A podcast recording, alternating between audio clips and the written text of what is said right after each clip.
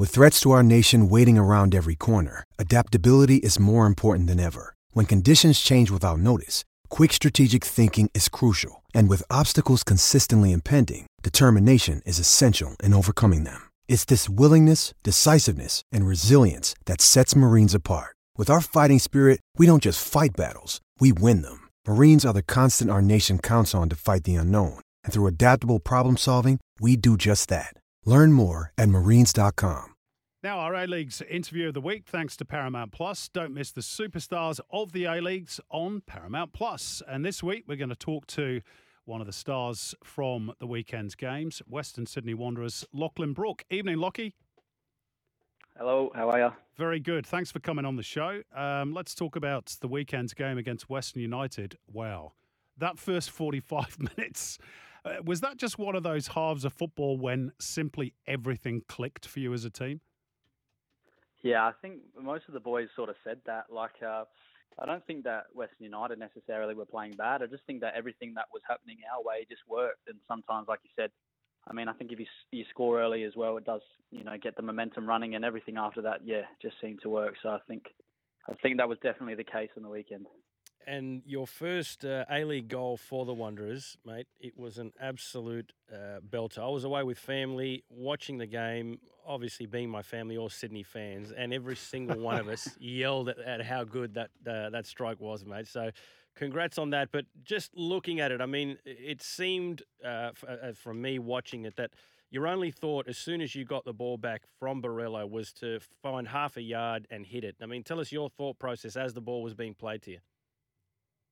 Yeah, I, I sort of uh, I was looking at that obviously straight away. The, whenever I get the ball at the top of the box and there's a bit of space, I'm trying to you know create an angle. And I actually thought I lost the angle. I think if you watch it, you can sort of see me like hesitate a little bit, but then it I didn't actually have any pressure on me, so I just thought, oh, you know what, I'm just gonna have a whack at it, and yeah, lucky for me, it, it flew in. So no, I was obviously really happy with it. You're being very modest there, Lockie. It was an absolute peach. I think you're only unfortunate that uh, Bruno Fornaroli and Nestory Irankunda scored equally spectacular goals uh, this hey, weekend. They were good goals, though. I mean, yeah. they're not exactly goals that you can be disappointed losing to, that's for sure. No, that's true, but I, I reckon you're still in the running for goal of the season. Anyway, uh, you now scored five on your cup debut and twice on your league debut. And yet, I don't think I'm being too disrespectful to say that you're not really renowned as a goal scorer. Is that something that you've been working on in pre-season? Yeah, definitely. I think for me, like I've I've always like even as a youngster, I've always been in amongst the goals, and just so far in my professional career, anyways, it's sort of been something that's been missing from my game. Um, I, I honestly like I know that I can, and a lot of it I think is is being a bit unlucky as well. But yeah, um, definitely something that I've been working on a lot. Um, and like you said, once you sort of get one, and then the confidence starts uh, starts growing, they do start to you know come more naturally, and you get into positions a lot more. But yeah, like you said, a lot of that has been me working on it at training and stuff.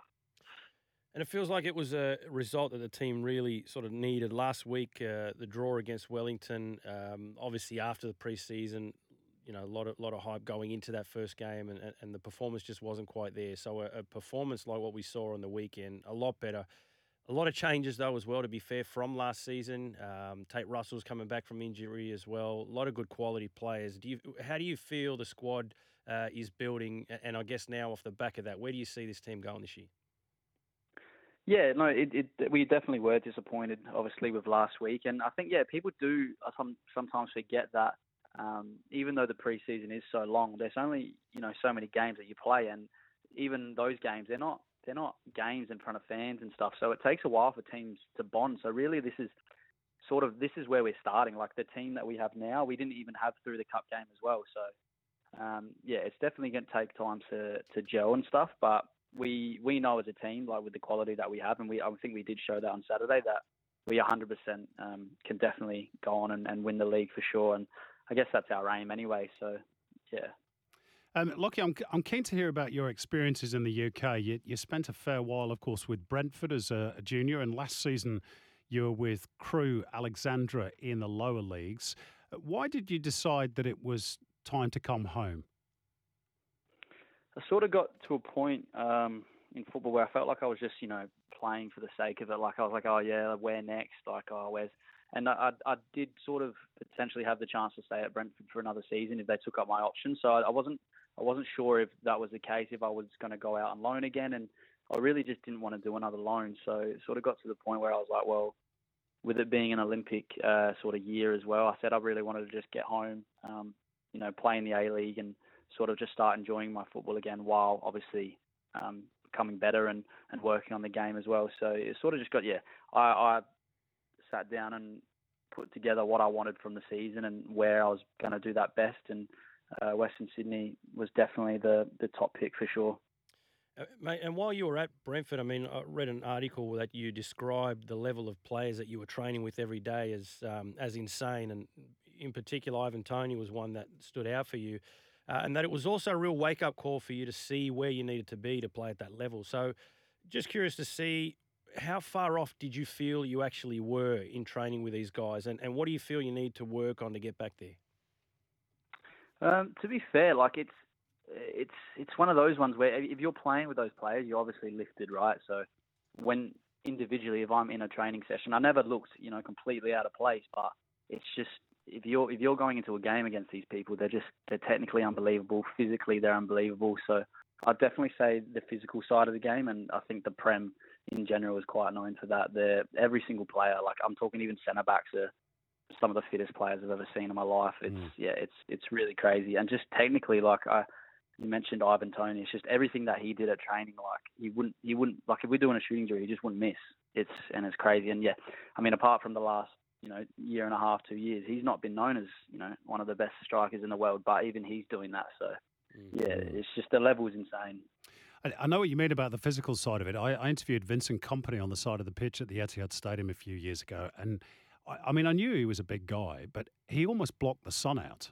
He was an absolute specimen. Yeah. And I think that's and they're of, all like that. Yeah, every single one of them's like that, isn't it? So uh, yeah. my next question yeah. was going to be: you had your year at Crewe, which is well renowned, you know, playing in lower leagues in England as being an experience that maybe toughens you up physically and mentally. Do you feel as though it did that that season playing in?